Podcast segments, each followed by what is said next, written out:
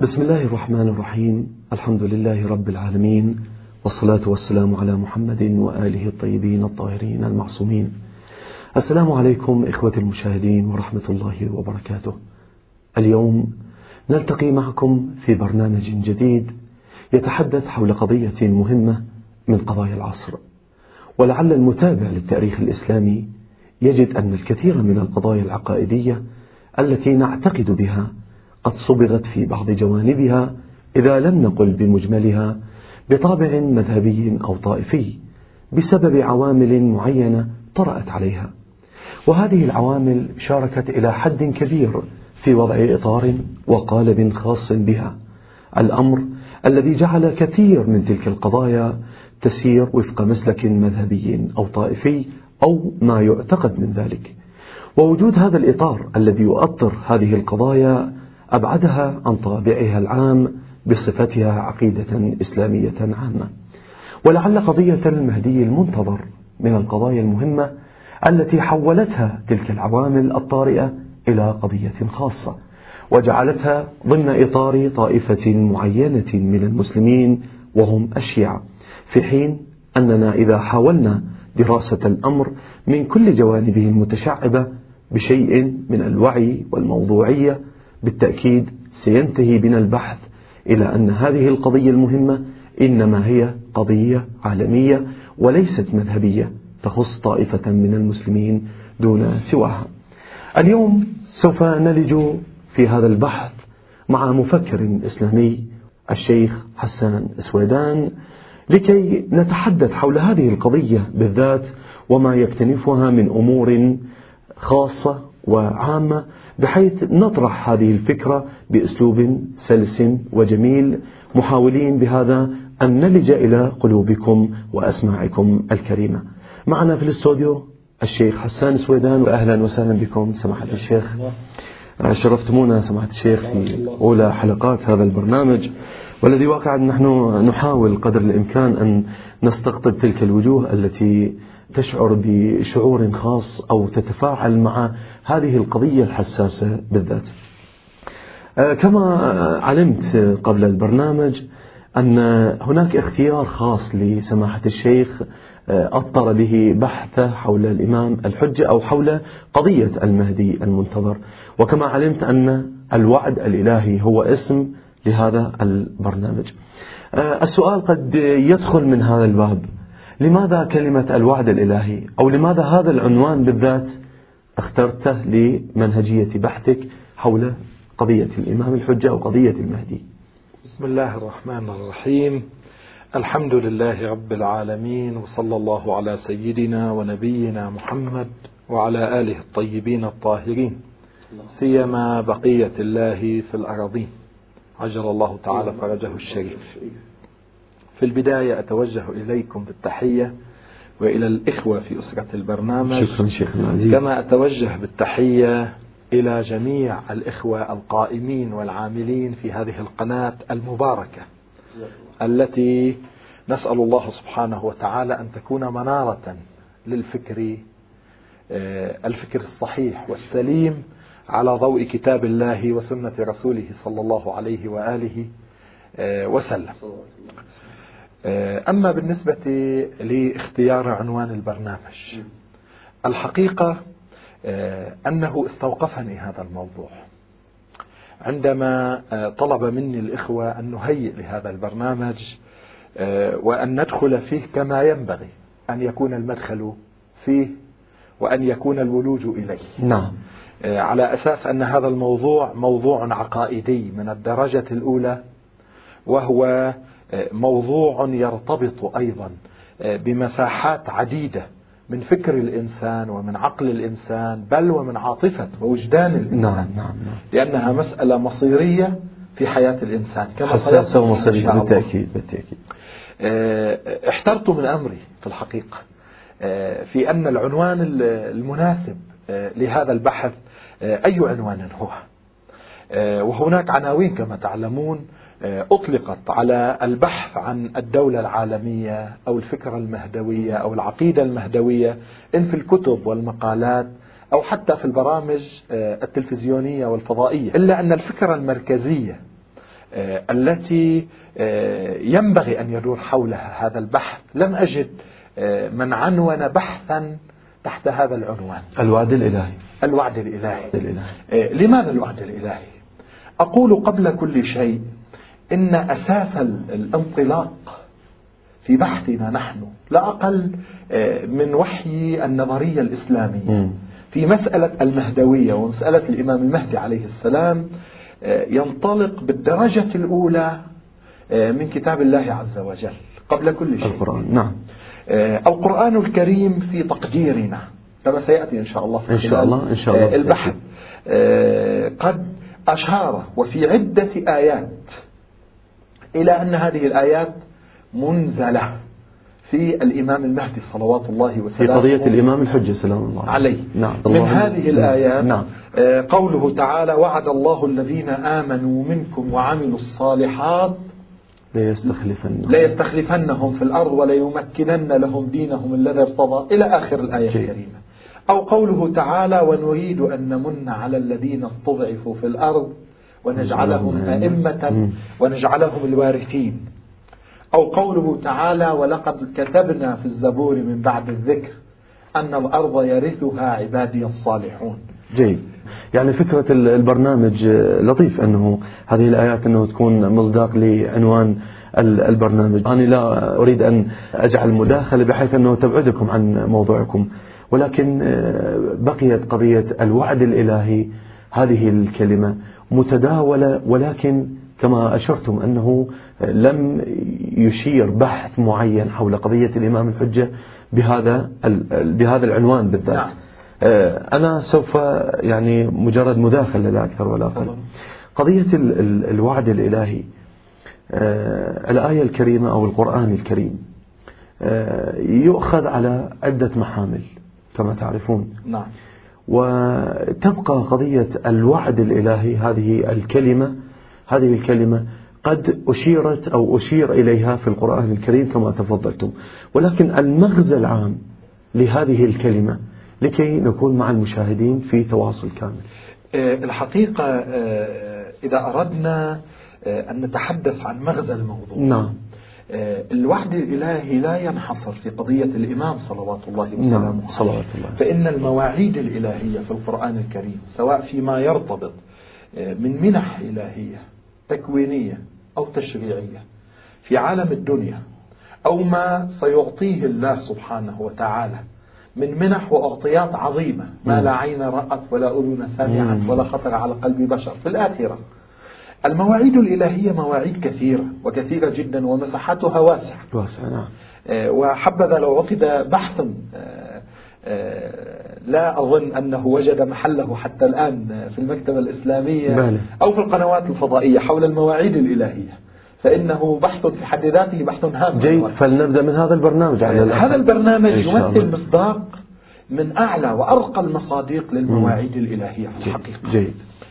وهذا المعنى يجد والحمد لله صدى واسعا في العقول وفي النفوس وفي القلوب.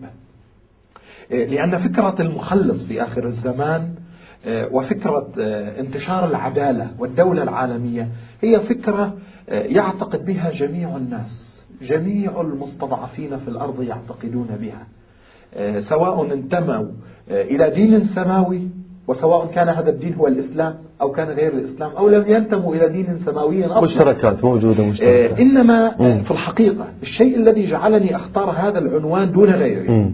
دون عنوان عصر الظهور أو حركة الظهور آه، أو الإمام المهدي أو إلى ما هنالك من عناوين آه، يمكن للإنسان أن يختارها وهي كثيرة جدا نعم في القاموس المهدوي. بالتأكيد بالتأكيد. آه، الذي جعلني أختار هذا العنوان في الحقيقة مضافا إلى نقاط تفصيلية نقطة مركزية. نعم تفضل وهي أنني وجدت أن هناك آيات كريمات لا تقبل الانطباق إلا على الإمام المهدي صلوات الله وسلامه عليه بحسب العقيدة. الحقة الثابتة بالعقل والنقل. عندنا في المدرسة الإسلامية. آه، مثل الآيات الثلاث التي تحدثت عنها. نعم بالبداية آه، وبالأخص الآية الأولى. آه، فإن الله سبحانه وتعالى الذي وعد الصالحين أن يمكنهم في الأرض. وسنأتي إلى هذا الحديث. إن شاء الله وقضية استخلاف وغيرها وتوجد مفاتيح مهمة في هذه الآية للبحث في الحقيقة. هو وعد منحصر بالإمام المهدي صلوات الله وسلامه صلوات الله وسلامه آه، سنأتي إن شاء الله إن شاء الله في. آه، ال- الحلقات القادمة آه، للتمييز بين نحوين من الآيات. التي فسرت أو تحدث في الأثر والنقل آه، عن النبي والعترة الطاهر عليهم جميعا أفضل الصلاة والسلام أنها في المهدي آه، النوع الأول هي الآيات التي ورد تأكيد في الروايات أنها نزلت في المهدي. بخصوص ال- الإمام الحجة فهي خاصة به أساسا. ليس لها مصداق آخر. نعم نعم. ولم يتحقق لها مصداق. آه، وهذا في الحقيقة يكون من آه، دلائل ومعاجز القرآن الكريم. أنه يخبر عن أمر قبل حدوثه أنه سيحدث. وأنه وعد من الله الصفة الصفة سبحانه قرآنية موجودة. وهذا أمر نعم. مهم. نعم. هذا من آه، الأخبار الملاحمية التعبير التي يخبر بها القرآن الكريم قبل وقوعه. على كل حال فيما يرتبط بهذا المجال نعم. آه، تأملت في الآيات فوجدت أنها على مستوى التفسير أولا من خلال التأمل فيها. لا تقبل الانضباط إلا على فكرة الإمام المهدي صلى الله عليه وسلم وعقيدة الإمام المهدي. صلوات ثانيا مم. تأملت في الروايات التي وردت في المصادر الإسلامية في تفسير هذه الآيات. نعم. فوجدت أنها آه، متطابقة مع ما يعطيه التأمل آه، في الآية الكريمة. جيد. آه، هذه ال- ال- ال- الفكرة هي التي جعلتني أبرز عنوان الوعد الإلهي كعنوان عريض عنوان لهذا. آه، هذا البرنامج دون غيره آه، من العناوين مضافا إلى أن الروايات أكدت وركزت بشكل غير عادي آه، على هذا الموضوع بالذات هذا أشير مم. إشارتين عابرتين نعم. في هذا المجال نعم. الإشارة الأولى ما ورد مرويا عن المعصوم عليه السلام الزيارة المعروفة بزيارة آل ياسين. زيارة آل ياسين نعم. أننا عندما نزور الإمام صلوات الله وسلامه عليه نقول السلام عليك يا وعد الله الذي ضمنه يا وعد الله الذي؟ الذي ضمنه يعني ضمن تحققه. آه، شيخنا أنا ما أريد إن شاء الله أقاطعكم ولكن أذهب إلى فاصل ثم أعود لأنه بحث يحتاج إلى نوع من.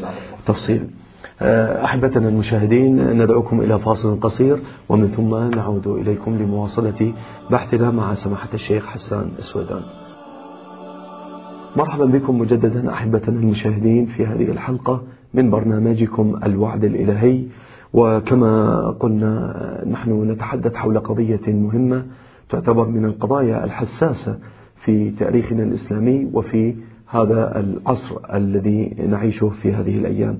قضية الإمام الحجة أو قضية المهدي المنتظر صلوات الله وسلامه عليه على اختلاف جميع المسميات. آه، كنا قد توقفنا مع سماحة الشيخ آه، حول نقطة مهمة جدا ولكي نربط ال- الموضوع قبل الفاصل بما تحدثت عنه سماحة الشيخ. آه، قلت أن هناك نقطتان مهمتان. في انطباق الآيات القرآنية أو بعض من الآيات القرآنية بالخصوص حول قضية الإمام الحجة صلوات الله وسلامه عليه. فإذا تحبون تسترسلوا كلامكم شيخ. الحقيقة آه، كان الحديث من حيث الأساس حول اختيار العنوان. اختيار العنوان نعم. آه، وقلت بأن أساس الاختيار لهذا العنوان هو أساس قرآني. مم. آه، مقتضى التأمل في القرآن الكريم والتوسم في آيات القرآن الكريم على قاعدة إن في ذلك لآيات للمتوسمين. آه، الحقيقة أن هذا العنوان هو الذي برز إلينا. جيد. آه، قلت بأن الآيات الكريمة التي آه، هي وعد من الله سبحانه وتعالى لخلافة الأرض واستخلاف الصالحين في هذه الأرض الخلافة الخاصة. وهذا الوعد الذي لم يتحقق أبدا في سالف الزمان ولن يتحقق. إلا على يد الإمام المهدي صلى الله عليه وسلم عليه. هو الذي آه، جعلني أبرز هذا المعنى وهذا العنوان كاستقاء آه، من الآيات الكريمة وألمحت في الأثناء إلى أن الآيات الكريمة إلى آه، التي تتحدث أو فسرت في الإمام المهدي. صلوات الله وسلامه عليه وسيأتي الحديث. عنها طبعا مفصلا إن شاء الله، في. ثنايا الحلقات القادمة إن شاء الله تعالى القضية المهمة التي أحب أن ألمح إليها الآن إشارة تفضل الشيخ سنطبقها في تفضل الشيخ. تفضل تفضل هي قضية أن بعض الآيات وهي القسم الأول. هي آيات منزلة في الإمام المهدي ينحصر مصداقها الوحيد في قضية في الإمام المهدي وفي الإمام الدولة المهدي. المهدوية في. دولة العدل الإلهية جيد آه، مثل الآيات الثلاث التي آه، تلوتها على مسامعكم نعم. آه، وأشرت إليها قبل الفصل آه، هناك قسم آخر من الآيات ورد أنها مفسرة في الإمام المهدي والكتب التي عنيت بجمع الآيات المفسرة في. الإمام المهدي ككتاب المحجة فيما نزل في الإمام الحجة آه، للمحدث الجليل الخبير السيد هاشم البحراني رضوان الله تعالى الله عليه. تعالى عليه. أو آه، كتاب الآيات المفسرة للإمام المهدي في معجم الإمام المهدي المعروف آه، أو غيرها من الكتب التي عنيت بجمع الآيات المفسرة. هذا القسم الثاني. والتي جمعت كثيرا من الآيات نعم، نعم. خلطت في الحقيقة بلى.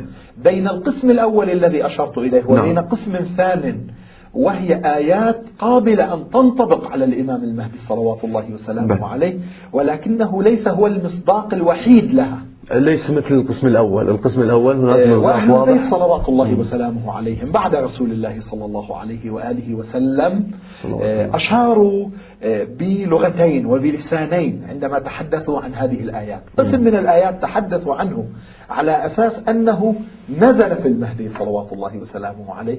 وقسم من الآيات تحدثوا عنه على أساس أنه من مصاديق العناوين الواردة في هذه الآيات. وأساسا هذه الفكرة موجودة في المنهج التفسيري آه، في مدرسة أهل البيت عليهم جميعا أفضل. الصلاة والسلام سواء آه، فيما يرتبط بقضية الإمام المهدي عليه السلام أو في غير ما يرتبط بقضية الإمام المهدي عليه السلام مثلا ورد في الروايات واضحة للعيان شيخنا هاي يا أيها الذين نعم. آمنوا. ورد أنه لا توجد آية تخاطب ال- الذين آمنوا. يا أيها الذين آمنوا إلا ونحن سادتها. مم. يعني نحن أبرز مصاديق الذين اختاروا الإيمان. وهذا أمر واضح. واضح جدا نحن واضح. يعني النبي وأهل البيت صلوات, صلوات الله الله وسلامه آه، عليهم أجمعين. آه، أيضا آه، في آه، الرجوع إلى أصل ال- ال- الحديث وهو آه، الحديث عن اختيار العنوان. هناك رواية هي التي جعلتني أنهي الاختيار جيد في عنوان جيد. الوعد الإلهي آه جيد حول العنوان وهي رواية جيد. عن الإمام الجواد صلوات الله صلوات الله عليه. آه، يتحدث معه أحد أصحابه وسنأتي على هذه الرواية بطولها إن شاء الله آه، إن في شاء الله حديثنا إن شاء الله في سياق الحلقات حول. علامات الظهور بالتأكيد آه، هذه الرواية آه، يسأل السائل فيها الإمام صلوات الله يسأل الإمام. الجواد. يسأل الإمام. الجواد عن آه، علامات الظهور وأنها هل هي حادثة لا محالة حتى ما كان منها من المحتوم. نعم. فالإمام يجيبه بما خلاصته أن هذه الآيات كلها وهذه العلامات يمكن أن ينالها البداء. بدأ بالتأكيد. يعني يمكن أن تحدث أو لا تحدث أو لا تحدث. نعم. ولا نريد فعلا أن ندخل في متاهات نعم، نعم، في. الحديث عن البداء ونظرية. مدرسة مم. أهل البيت للبداء آه، فالشيء اللطيف أن السائل يقول للإمام صلوات الله وسلامه عليه إذا فلعل المهدي كان من البداء مم. يعني أصلا لا يوجد مهدي فيجيبه الإمام الجواد عليه السلام بما نصه إن القائم من الميعاد والله لا يخلف الميعاد هذه قضية عملية فصل بالقضية. واضحة. أنا نعم. أحب هنا أن أخاطب الإخوة والأخوات جميعا المشاهدين. إن المهدي من الميعاد والله لا يخلف الميعاد. إن المهدي أو إن القائم من الميعاد طبعا في الحديث إشارات لطيفة. نعم. إن القائم إشارة إلى هذا الاسم دون غيره وهذه الصفة دون غيرها من صفات الإمام المهدي صلوات مم. الله وسلامه عليه. إشارة واضحة إلى أنه هو الذي سيقوم بأمر الله وهو الذي سيقيم دين الله سبحانه وتعالى وهو الذي سيحقق دولة العدل الإلهية سيحقق حلم الأنبياء وكأن الاسم له مدلول خاص في هذه الأرض نعم. نعم. إن القائم من الميعاد من الميعاد من هو الذي وعد به مم. قد يتساءل السائل أنت سيدي ومولاي الإمام الجواد أنت تعد بذلك مم. الفقرة الثانية تبين الحقيقة. الفقرة الثانية من الحديث. نعم. مم. يقول والله لا يخلف الميعاد. إشارة إلى أن هذا الميعاد هو ميعاد الله سبحانه وتعالى. مم. ليس ميعاد أي أحد. ليس ميعاد السفراء الإلهيين. ليس ميعاد الرسل والأنبياء. ولا هو ميعاد أوصياء الأنبياء. ولا هو ميعاد العلماء والمحققين. بل هو وعد مباشر ممن من الله سبحانه وتعالى. أفتتصور أخي العزيز أفيتصور الإخوة والأخوات المشاهدون أنه يمكن أن يكون المهدي وعد الله وميعاد الله ولا يبرز الله سبحانه وتعالى هذا الميعاد وهذا الوعد في الكتب السماوية في أم الكتب السماوية الذكر الحكيم القرآن الكريم وهو القائل عز من قائل هو القائل ما فرطنا في الكتاب من شيء. أفهل يمكن أن يفرط الكتاب والعياذ بالله بهذه القضية العقائدية المركزية والمفصلية. الحساسة والمهمة بهذه القضية التي آه، في الحقيقة تبين مصير البشرية في مستقبلها وراثة الأرض للصالحين. أفيمكن أن لا يعد الله سبحانه وتعالى؟ بالتأكيد. آه، هذا الوعد؟ أفليمكن أن لا يبين الله سبحانه وتعالى هذا الوعد بشكل واضح أيضا في الكتاب الكريم؟ والله لا يخلف إذا هذا الحديث الشريف آه، جعلني أقف عنده وقفة تأمل وربطت بينه وبين ما كنت قد شاهدته في الآيات الكريمة من الوعد الإلهي بالإمام المهدي صلوات الله وسلامه عليه. فرأيت أن هذا الحديث الشريف يختصر مساحة واسعة فيما يرتبط بفكر الإمام المهدي صلوات الله وسلامه عليه وأن هذا الحديث يبين أن الإمام هو القائم بأمر الله أن الإمام هو وعد الله وأن هذا الوعد لا بد أن يتحقق لأن الله سبحانه وتعالى لا ليس من صفاته والعياذ بالله أن يخلف الميعاد. الميعاد. أحسن فهذا هو الذي جعلني في نهاية المطاف أن أرسي سفينتي حول هذا العنوان. على هذا العنوان الذي يختصر المساحة العقائدية جي. والفكرية والتاريخية والمنهجية والغرضية. الهدف أيضا من هذا البحث. وخير ما اختاريت شيخنا صراحة يعني أسأل الله عز وجل أن نكون قد وفقنا في اختيار إن شاء الله بالتأكيد بالتأكيد. والمشاهد الكريم سوف يطلع على مجمل هذا البحث إن شاء الله في الحلقات القادمة إن شاء الله. يا شيخنا العزيز هذا البحث يعني وهذه القضية نحن نشير دائما قضية حساسة. وقلنا في مقدمة البرنامج على أنه هناك مسألة قد قد يعني أثرت العوامل الخارجية العوامل الطارئة على جعلها في خانة معينة من الخانات. يعني أنه أطرت بإطار مذهبي أنه اختصت فرقة من المسلمين وهم الشيعة بهذه القضية. نحن لا نريد أن ندخل مباشرة في هذا الموضوع ولكن يأخذني إلى سؤال. البحث آه، له أبعاد وآفاق بالتأكيد. نعم. أنا أسأل الشيخ ما هو آفاق هذا البحث بالذات؟ بحث قضية الإمام المهدي أو قضية المهدي المنتظر على عالمية القضية آه، الحقيقة أشرت نعم. قبل قليل إلى أن قضية الإمام المهدي صلوات الله وسلامه عليه بمعنى أوسع نعم. هي قضية المخلص هي قضية آه، المخلص الذي سينجي المستضعفين في العالم المستضعفين الذين يعيشون بالفعل وسينجي المستضعفين الذين ارتحلوا عن عالم الدنيا. وأرجو من الإخوة أن لا يستغربوا من هذا نعم التعبير. هو قد يكون قد يكون حالة استغراب آه، بالتأكيد. الحقيقة أن هنا حقيقة لا بد من الإشارة إليها. أن الحياة البشرية حياة امتدادية. يعني تارة آه، تتحدث عن إنسان يعيش فيزيائيا في مدة معينة من الزمن ويموت وتنتهي قضيته. وأخرى تتحدث عن تاريخ الأمم. تاريخ الشعوب تاريخ القضايا الكبرى المفصلية في حياة الإنسان. إذا نظرنا إلى الإنسان بهذه النظرة الأممية آه، الفكرية الموطنية آه، إذا نظرنا إلى هدفية الخلق وغاية الخلق. لا شك أننا لا يسعنا أن ندرس حياة الإنسان الفردية بما هي حياة فردية شخصانية. نعم. في قضيتنا التي نحن قضية بل نعم. نحن نبحث في الحقيقة هنا آه، عن حياة الرسالات عن حياة الأمم عن حياة الشعوب على هذا الأساس آه، نجد تواصلا في الحياة بين نعم. الماضي وبين الحاضر وبين الحاضر وبين المستقبل أيضا مع وجود العمق التاريخي نعم. للقضية نعم. فنحن نبحث مثلا إذا جئنا نبحث عن آه، خط الأنبياء فنحن نبحث عن آه، خط الأنبياء الذي بدأ بآدم على نبينا وآله وعليه أفضل الصلاة والسلام آه، والذي لم ينتهي ولن ينتهي وإن انتهى على مستوى النبوات بخاتم الأنبياء والمرسلين صلى الله عليه وآله وسلم. لكن على مستوى السفراء الإلهيين مستوى أوصياء الأنبياء وخلفاء الأنبياء لن ينتهي لأن الأرض لا تبقى بغير حجة. يقول الإمام المعصوم عليه السلام وهذه الرواية موجودة في مصادر الفريقين لولا الحجة لساخت الأرض بأهلها بأهلها مم. من مات وليس في عنقه بيع لإمام زمانه كما في نعم. مصادر نعم. أهل السنة والجماعة مات ميتة جاهلية. ميتة جاهلية عندنا في مصادرنا من مات ولم يعرف إمام زمانه مات ميتة جاهلية الآية اللي ذكرتها أنه قضية نعم. الوراثة إذا نأخذ القضية مم. بهذا الإطار وبهذا المعنى وبهذا المغزى نجد أن آدم عليه السلام بما هو حياة رسالية بما هو سفير من السفراء الإلهيين بما هو نبي وبما هو مبعوث من الله سبحانه وتعالى لتأسيس منهج في الحياة لا يزال حيا إلى يومنا هذا.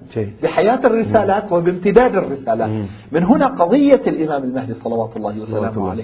بهذا المعنى والأمم كما تعلمون طبعا أتباع الأنبياء يعيشون هذه الحركة بشكل مستمر. لأن مات جزء منهم فإن الباقي هو امتداد للسابق. وهذا في الحقيقة القرآن الكريم تحدث عنه كمنهج. بالنسبة للصالحين وبالنسبة للطالحين أيضا غير الصالحين. نعم. آه، مثلا هو يخاطب بني إسرائيل في عصر النبوة في عصر النبي الأعظم صلى الله عليه وآله وسلم. يخاطبهم تقتلون أنبياء الله؟ هنا قد يستغرب لأول وهلة. كيف يخاطبهم القرآن الكريم في أكثر من آية؟ أنهم يقتلون أنبياء الله وهي قضية فعلية تدل على الفعلية. نعم.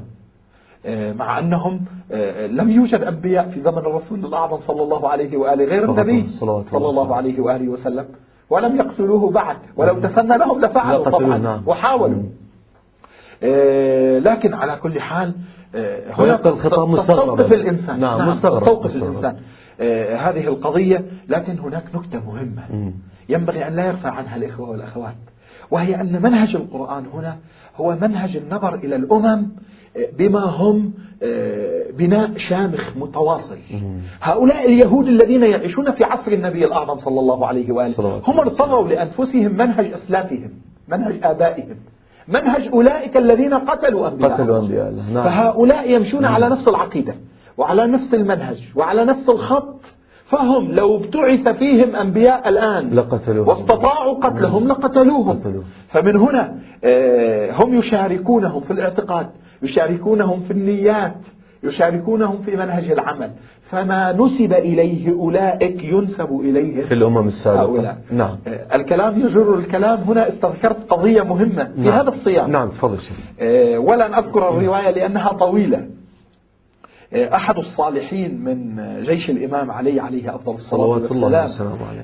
بعد حرب صفين وبعد أن وضعت الحرب أوزارها يقول للإمام علي عليه السلام يقول مخاطبا الإمام علي عليه السلام وهو يتأوه ليت أخان ليت أخي كان معنا. ليت أخي كان معنا. نعم يتأوه لأن أخاه لم يشهد هذه المشاهد. لم يكسب هذا الثواب العظيم بأن يقاتل بين يدي الإمام صلوات الله وسلامه عليه. الإمام يسأله سؤالا مركزيا مفصليا. يقول أهوى أخيك معنا؟ هوى الأخ. هوى الأخ نعم. هل هو معنا؟ قال نعم إنه على منهجنا. يا سيدي ومولاي فيقول الإمام صلوات الله وسلامه عليه والله ما هبطنا واديا ولا علونا جبلا آه، ولا سرنا مسيرا ولا ضربنا بسيف ولا كذا إلا وهو إلا شريكنا فيه. شريكنا. مجرد الهوى. الأكثر من هذا. نعم. يقول الإمام علي عليه السلام ويوجد معنا أناس أختصر الرواية نعم. بحسب تعبيري سيرعف بهم الزمن يعني أناس لم يخلقوا لم يولدوا بعد. سيأتون في ثنايا الزمن هم الناس الذين يمشون على خط وعقيدة ومنهج الإمام علي بن أبي طالب عليه أفضل الصلاة ربط ربط جميل ربط جميل. هؤلاء نعم. لا شك أنهم يمثلون خط التواصل على مستوى الرسالة والاعتقاد. من هنا على هذا الأساس قضية الإمام المهدي أنا قلت قضية ترتبط بحركة النبوات في الماضي وما تبقى في الحاضر وهي مستقبل حركة النبوات. من هنا ورد أنه حلم الأنبياء صلوات الله وسلامه صلوات الله آه، عليه. من هنا آه، نستطيع أن نقول بأن مساحة الحديث عن الإمام المهدي كمخلص هي مساحة آه، ترتبط بخلاص المستضعفين من آلامهم ووصولهم إلى أحلامهم. ورأس المستضعفين لا أظن أحد يخالفني الرأي في أن رأس المستضعفين عبر حركة التاريخ هم آه، أطهر خلق الله أطهر أهل الأرض على الإطلاق.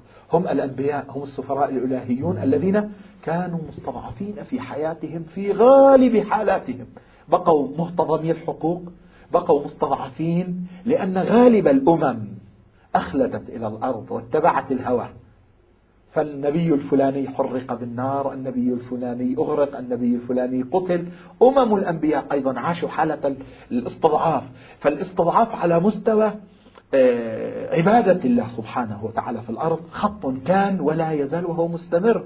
الآن آه، إذا نظرت إلى الشرق ترى ظلما وظلاما. إذا نظرت إلى الغرب ترى كذلك. للأسف الشديد حتى في عالمنا الإسلامي إذا تحدثنا آه، عن الظلم الإنساني فالظلم عظيم. إذا تحدثنا عن الظلم الديني تجد أن كثير من حكوماتنا تحكم باسم الدين إلا أنها لا تطبق من الدين إلا القليل القليل. من هنا توجد مساحة مفصلية آه، مهمة جدا في عقل الإنسان وفي وجدان الإنسان وفي حياة الإنسان تستدعيه أن يتلمس فكرة المخلص والذي نعتقد نحن هذه الفكرة كمسلمين أنها كامنة. في مصداق وحيد أوحد أقول كمسلمين جميعا. نعم نعم. وهي فكرة الإمام المهدي صلوات الله وسلامه عليه. صلوات الله وسلامه عليه. آه، شيخنا من خلال يعني طيات حديثكم آه، دائما هذه الكلمة جتي يعني يعني قضية المخلص من خلال آه، قراءاتي البسيطة. لاحظت أنه قد يكون على كل المسميات أو التسميات اللي تطلق في عصر الظهور المهدي وغير المهدي من هذه الأسماء هناك اشتراك كامل حول كلمة المخلص في جميع الأديان. نعم. يعني جميع الأديان تقول أن هناك مخلصا في آخر الزمان. المهدي نعم قد يكون هذا اسم. الموعود قد يكون هذا اسم وإلى آخره. أنا سوف أذهب إلى فاصل ولكن قد يكون هذا السؤال. قضية المخلص هذا الاسم بالذات وقضية الاشتراك في هذه المسألة في جميع الأديان. إن شاء الله. أحبتي المشاهدين أدعوكم إلى فاصل قصير ومن ثم نعود لمواصلة هذا البرنامج. مرة أخرى نعود إليكم أحبة المشاهدين ومواصلة لبرنامجنا هذا الوعد الإلهي. وما زلنا نتحدث في القضية الحساسة والقضية المهمة قضية المهدي المنتظر. آه، كنا قد توقفنا عند نهاية الفاصل الثاني. حول قضية مهمة سماحة الشيخ الشيخ حسان. آه، وسألتكم حول قضية أنه مسألة المخلص هذا هذه الكلمة بدأت آه، يعني آه، تشترك في الكثير من الديانات الموجودة. الكل تتحدث حول المخلص. قد يكون المهدي والموعود وإلى آخره من المسميات يكون اختلاف فيها ولكن هي متفقة على قضية المخلص. سؤالي بهذا الإطار. أنه عمق هذه القضية عمق هذه القضية عالميا ومن ثم عمقها في قضية المنظومة الإسلامية أو في داخل المنظومة الإسلامية. آه، الحقيقة آه، سألت عن أمر عميق. آه، أما أصل وجود فكرة المخلص نعم. في العالم وبالأخص عند أتباع الأديان السماوية فهذه الفكرة فكرة موجودة. وأنا أستطيع أن أعيدها أولا وبالذات إلى فكرة فطرية. عند الإنسان جيد. عندما تتأمل في معنى كلمة مخلص م. يعني هناك شيء يسوء الإنسان يريد أن يخلص منه يريد أن يلفظه جانبا يريد أن آه، يعيد الأمور إلى نصابها الصحيح وهذا ما ترغب به الفطرة آه، هناك حقوق نعم، فطرية نعم. للإنسان نعم. أن يعيش كما يريد أن يفكر كما يريد أن يعيش حرا على مستوى العقيدة حرا على مستوى المنهج حرا على مستوى الممارسة. طبعا في إطار الفكر السليم. دون أن يؤذي خلق الله دون أن يؤذي نعم. النظير كما يقول أمير المؤمنين في عهد مالك الأشطر فإنهما صنفان إما أخ لك في الدين أو نظير لك, لك في الخلق. للأسف الشديد المجموعة البشرية لم تستطع إلى يومك هذا آه، على مستوى الأرض بكاملها أن تحقق آه، هذا الأمر. دائما عبر التأريخ إذا تتأمل وتنظر آه، تجد أن هناك أناس مستضعفون. أن هناك أناس مستضعفين. أن هناك أناس مهتضمين في هذا العالم. ودائما وأبدا كان ولا يزال هذا الأمر. إن حققت عدالة نسبية فقد حققت في بقاع خاصة منه نعم. أما على مستوى الأرض ككل لم يتحقق. فكل مجموعة مستضعفة مهتضمة لم تعطى حقها آه، تتوسم وتتأمل في أن حكمة الخلق حكمة الكون آه، لابد وأن يكون هناك يوم تتحقق فيه العدالة في العالم. هذا أمر فطري. يوم للخلاص. من هنا فالمخلص آه، انطلاقته في عمق وجدان الإنسان في عمق فكر الإنسان. هي انطلاقة آه، فكرية آه، وجدانية تنطلق بالأساس من فطرة الإنسان الذي يرى بفطرته أن الظلم أن الاعتداء أمر قسري لا يمكن أن يدوم على الإنسان أمر غير عادي اعتداء البعض على البعض الآخر الحالة الطاغوتية أو الحالة القارونية أو النمرودية أو إلى ما هنالك من تعابير سواء وردت في القرآن أو في غير القرآن الكريم. هذه حالة مهما آه، عمت على مستوى الزمان وعلى مستوى المكان لا بد لها نهاية. لا بد للإنسان أن يعود إلى آه، ما تدعوه إليه فطرته الصحيحة والسليمة. من هنا انطلاقة المخلص انطلاقة فطرية. فطرية. هنا تأتي الوشيجة مع الفطرة. أحسنت يعني عمقها في قضية الوشيجة مع مع الفطرة إذا دخلنا إلى حيز الأديان. مم. أريد هنا أن أنبه إلى نقطة فضل أساسية. فضل. بمعزل عن فكرة المخلص فكرة الإمام المهدي صلوات الله وسلامه عليه. أقول الكثير من ثقافات الأمم والشعوب هي آه، ثقافات كانت على ضوء وعلى أساس ما ثقف به الأنبياء أممهم سواء الأمم الذين اتبعوا الأنبياء وانصهروا مع حركة الأنبياء وناصروا الأنبياء أو الأمم الذين وعظوا من قبل الأنبياء ولم يقبلوا حركة النبوات. هذه الأصداء العظيمة للدعوات النبوية للأنبياء والذين شاءت الحكمة الإلهية.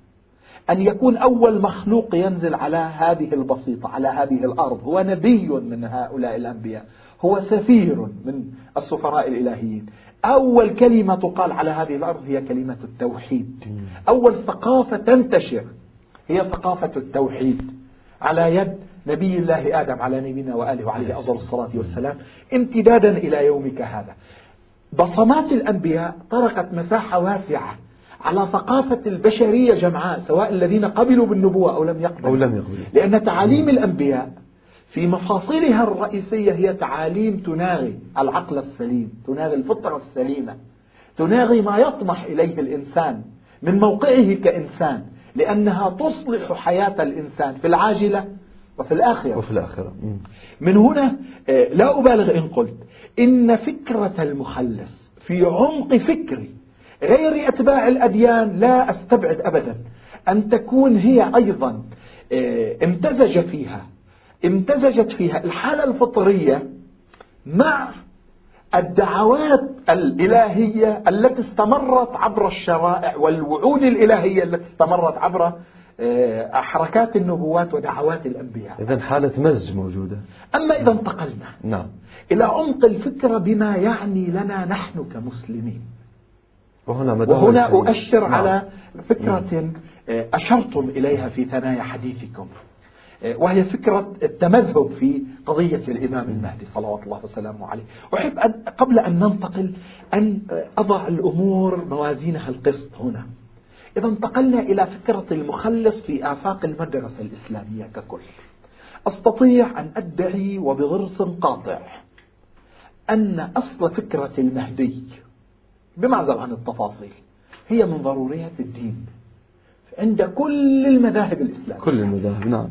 كل المذاهب الإسلامية تعتقد وبضرس قاطع بفكرة الإمام المهدي صلوات الله وسلامه عليه بل وتعتبر مصيرها مربوطا بهذه الفكرة. كل المصادر الإسلامية وهذا سنترجمه عمليا ونستدل عليه عمليا في ثنايا الأبحاث. لكن الشيء الهام والحساس الذي يفرق المدرسة الإسلامية يجعلها تفترق مع المدارس الدينية الأخرى ومع المذاهب الفكرية التي تعتقد بالمخلص. هي أن الفكرة عند غير المسلمين فكرة غائمة بالكامل. كما قلت تناغي الفطرة تناغي ترددات دعوات الأنبياء دعوات الأنبياء فهي فكرة غائمة تعتقد بأنه لا بد من وجود مخلص في آخر الزمان. هذا غاية ما يصل هذا هو حجم القضية. نعم. نعم. هذا هو حجم القضية. آه فقط وفقط. من هنا آه لا يتفاعلون كثيرا على مستوى التفاصيل وعلى مستوى الثقافة العملية آه في مقام التنظير الفكري سوى بعض الحركات تظهر تارة في هذا البلد. في الولايات المتحدة نعم نعم. أو في فرنسا أو في ألمانيا. حركات تدعو لتخليص الناس من المادية أو لتخليص الناس من الظلم أو لتخليص الناس من آه، حتى نجدها في بعضها ما علق نعم بحياة يعني الناس بعض من الانغماس في المادة. لكن لذلك لذلك تجد أن هذه الأمم التي لم تأخذ من معين الإسلام من معين كتاب الله وسنة رسوله صلى الله عليه وآله وسلم آه، تقل حيوية فكرة المخلص عندها. ولا يتذكرها إلا شريحة خاصة من الناس. بمقدار ما تحكم به الفطرة وبمقدار هذه الثقافة الغائمة الحالة الفكرية الغائمة عندهم. ومن هنا تجد الكتابات قليلة نسبيا. تجد الحركات الفكرية التي تدعو إلى هذا في مجتمع المادة المنغمس في الماديات أيضا إلى حد ما قليلة نسبيا بلحاظ شعوبها وأممها. إذا انتقلنا إلى المدرسة الإسلامية. آه، هنا مدار الحديث شيخنا العزيز. هنا مدار الحديث وهو ينقسم إلى قسمين. أنا مضطر أن أقسمه إلى قسمين. وأنا مضطر أيضا إلى حصرك في مو- موضوع خاص جدا حسب أنه وقت البرنامج. ولكن يعني هذا البحث له إن شاء الله يعني استدامة كاملة.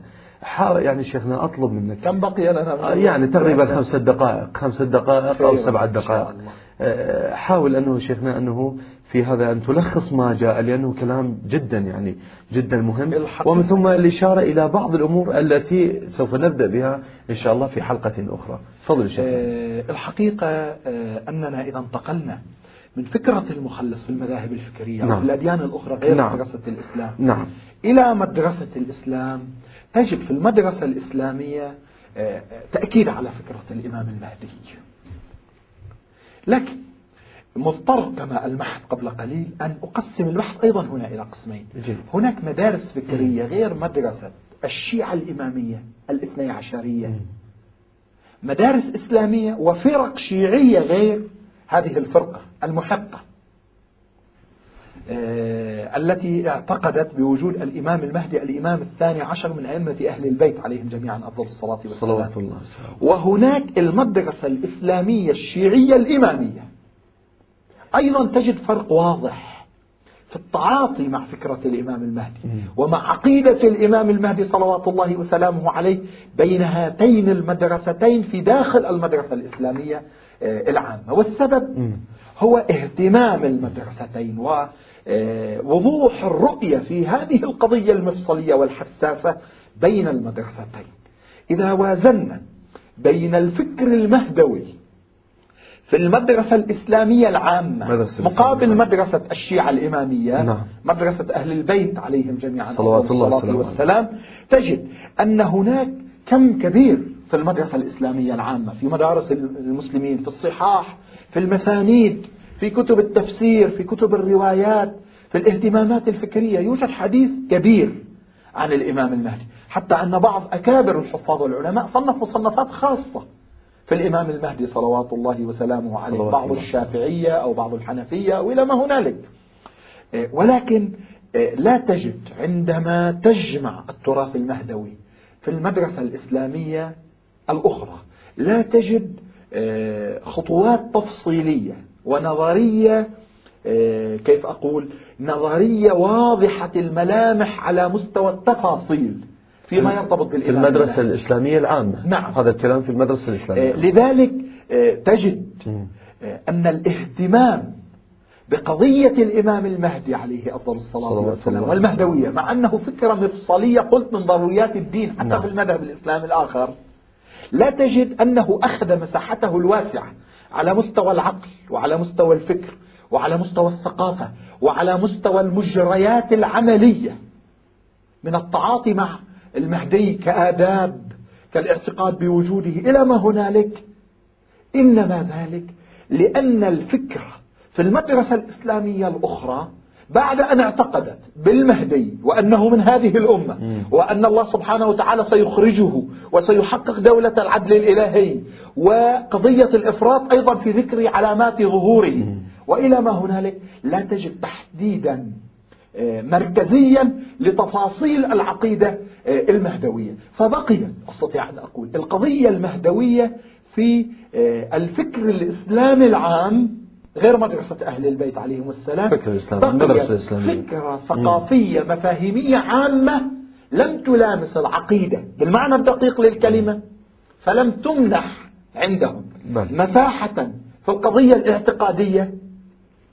ولم يركز عليها تركيزا تفصيليا في الثقافة العملية للأمم والشعوب التي اتبعت آه، مدرسة الخلافة الإسلامية. بحيث تنعكس إيجابا على القضية. نعم. بحيث تأخذ هذه القضية مساحتها الهامة وأنا آه، طبعا لي عتب جميل هنا آه، على المفكرين الإسلاميين من المدرسة الإسلامية الأخرى لأنهم لم يولوا هذا الأمر أهمية. بالدرجة الكافية. فلا تجد أن الإمام المهدي أخذ موقعا مناسبا في كتب الكلام عندهم أو في كتب الفكر والتنظير الفكري بالمعنى الدقيق للكلمة. بل بقي الإمام المهدي صلوات الله وسلامه عليه عندهم في بطون المسانيد في بطون السنن في بطون الصحاح. لأنك إذا ذهبت إلى صحاحهم ومسانيدهم تجد كما كبيرا آه، حول الإمام المهدي صلوات الله وسلامه عليه. حتى المحت قبل قليل أن بعض كبار الحفاظ والعلماء صنف كتبا حول هذا الموضوع. لكن للأسف مفكرو المدرسة الإسلامية الأخرى لم يحولوا هذه القضية إلى عقيدة. لم يترجموها عمليا في ثقافة آه، أتباع مدرسة الخلافة من الناس. آه، من هنا. آه، لم تأخذ هذه القضية مساحتها التفصيلية والواسعة في عمق وجدان الأمة في عمق فكر الأمة. وإن خطط المدرسة الإسلامية الأخرى خطوة إلى الأمام بالقياس إلى المصادر المدارس الدينية الأخرى قياسا بالمدارس نعم.